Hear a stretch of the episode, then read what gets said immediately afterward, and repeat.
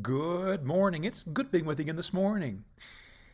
Other than the Lord Jesus, I can think of no one who endured more suffering for the cause of Christ than did the Apostle Paul. It seems like he became the recipient of beatings and imprisonments in most of the locations in which he preached the gospel. I can't imagine what his face and body must have looked like, being subjected to beatings of rods and whips, even being stoned. He must have been covered in scars, and his gait must have been unsure, as undoubtedly his legs and feet had undergone significant damage. What Paul experienced seems a little backward. He had wholly dedicated his life to serving the Lord, willing to go wherever and say whatever he was commanded. You would think that God would reward that kind of self sacrifice with a life of blessings and ease.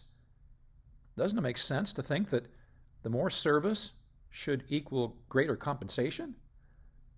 With that formula, Paul should have lived in a pillared mansion, in a garage housing as many chariots.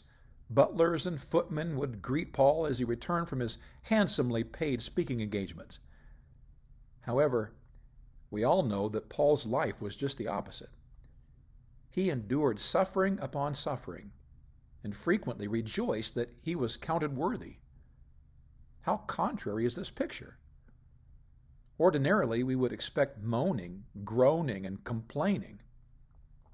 But as we listen carefully to Paul and his companion Silas, they seem to be singing. Paul described his motivation to one of the Macedonian churches in Philippians 1:12. But I would ye should understand, brethren, that the things which happened unto me have fallen out rather unto the furtherance of the gospel. Undoubtedly, Paul's acquaintances were thinking some of the same things I was. They were questioning how Paul could continue on in this face of such difficulties.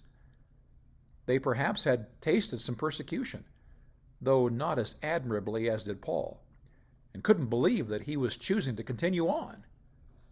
They were about ready to throw in the towel. So Paul's testimony turned out to be vital to their continuance. He described for them a truth that the world cannot begin to understand. God had a bigger purpose for Paul and for many of his choicest servants. God knows that the effectiveness of the gospel grows under pressure. The more difficulties and pressures the gospel faces, the stronger it becomes.